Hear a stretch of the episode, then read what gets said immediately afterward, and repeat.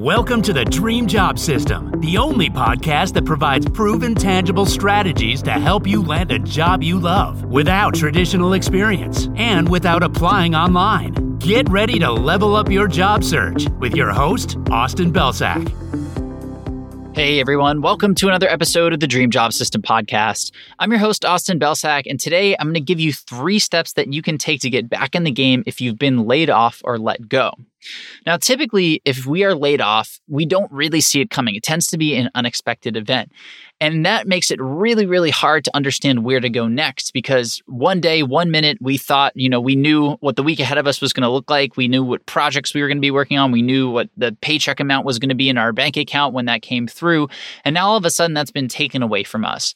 But even if the layoff has been looming and you knew that this was coming, it's still not the easiest thing to just plan for what you're going to do next. It's really hard to know what to do and where to go from here. So that's what this episode is going to focus on. I want to give you three tangible steps that you can take to get back in the saddle and get back on the job search in a way that is healthy for you and will allow you to set yourself up for future success. So, the first step in this process is to actually take time to process what happened. Being laid off is a really emotional thing, no matter how you feel about your job. If you absolutely loved your job, obviously being removed from that environment is really stressful and probably really upsetting. But even if you didn't like your job, there was a reason you went to work every day. It was probably for the salary, probably for the benefits, maybe for some other things. And that is really stressful and emotional, upsetting to have those things removed from you basically overnight as well well. So, regardless of your financial situation, I want you to give yourself permission to process. And this doesn't necessarily have to be a set amount of time. You could process for one day and feel okay about your situation and ready to move forward, or you could need a week or two weeks. It's really hard to know, but I will say that when you know the time is right to move on, you will know in your gut. But it's really important for you to sit back process what happened, understand the feelings, sit with the feelings before you dive into the job search because it's really, really hard to do something as intense as job searching while you're still trying to work through all of these feelings and the experience that you just went through when you were laid off. So that's the first thing that I want you to do. Take the time to process, give yourself permission to do that, block your calendar, and do things for you as well. The second step is to get clear on what's next. So, one of the biggest mistakes that people make when they're laid off is they just start frantically throwing apps out there. They go home that night, they're upset, they go to sleep, they wake up the next morning, and they're like, holy crap, I have to start applying. I need to get into another role. And they just start throwing resumes and applications out there. And that is going to hurt your future prospects on many different levels. First and foremost, as we've talked about many times on this podcast, just going out and blasting applications into the ether and hoping something comes back is not a very effective way to job search. So you're going to be spinning your wheels and burning a lot of energy at a time when you probably need to conserve that energy or that energy would be better directed somewhere else. But on top of that, by just starting to throw applications out there, you're not actually allowing yourself to take advantage of the silver lining of being laid off, which is the fact that you can take time to reset. You can take time to think through your career goals, what you want, why that last job was right for you or why it wasn't right for you, what things you want to bring with you to your next job, what that next job might look like, what skill gaps you need to shore up, etc. So, this is a time where you can sit back and gain clarity clarity on where you want to go next. So there's a couple of ways to do this.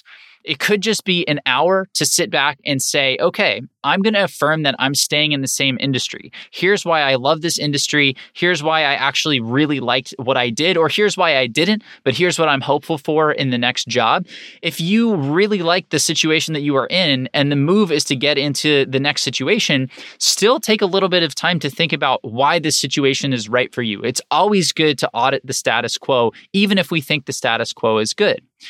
On the other side, it could be an exploration into new spaces. It could be you taking the time to reach out to people who are in different jobs, who are in different fields, and just talking to them about what their job is like, what their experience is like, what they like about it, what they wish they could change or wish they could improve, or what they don't like about it.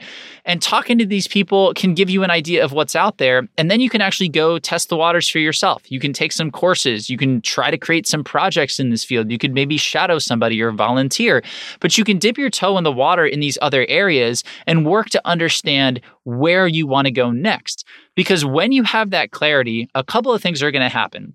First, you don't burn energy trying to be everything to everybody because that's not a good situation to be in.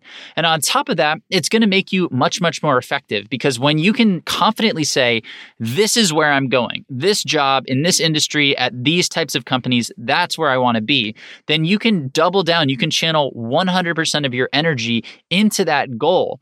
And that is where you're going to be most successful. The mistake I see a lot of job seekers make is they say, well, I might want to be in job title A, or maybe job title B, or maybe job title C. And I really like this industry, but I also like this other industry. And basically, what they're doing here is they're sort of pushing themselves into a corner where they need to be an expert in three different job titles and now an expert in multiple different industries as well. Whereas if you just say, I am crystal clear that I want to be this job title in this industry at these types of companies, you only need to be an expert in one thing. And everything you do, every investment you make, all the research, all the skill building, all the conversations and networking, that's all going to build on itself and create compound interest towards that singular goal.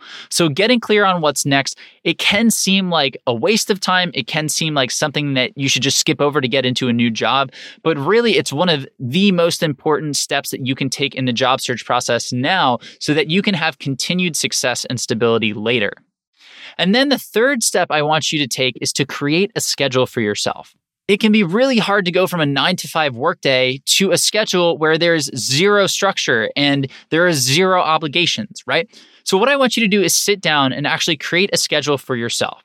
And I want this schedule to include time for job searching, but I also want it to include time for self care and time for you to do some fun things. So, let me break this down for you.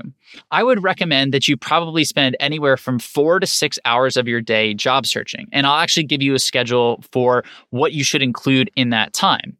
But four to six hours is only a portion of the day. So, what do I want you to spend the other time on? Well, I do want you to spend a couple of hours on self care. So that could be exercising, that could be meditating, that could be reading, that could be doing anything that allows your body to heal, allows you to get out that extra energy, that allows you to combat that stress.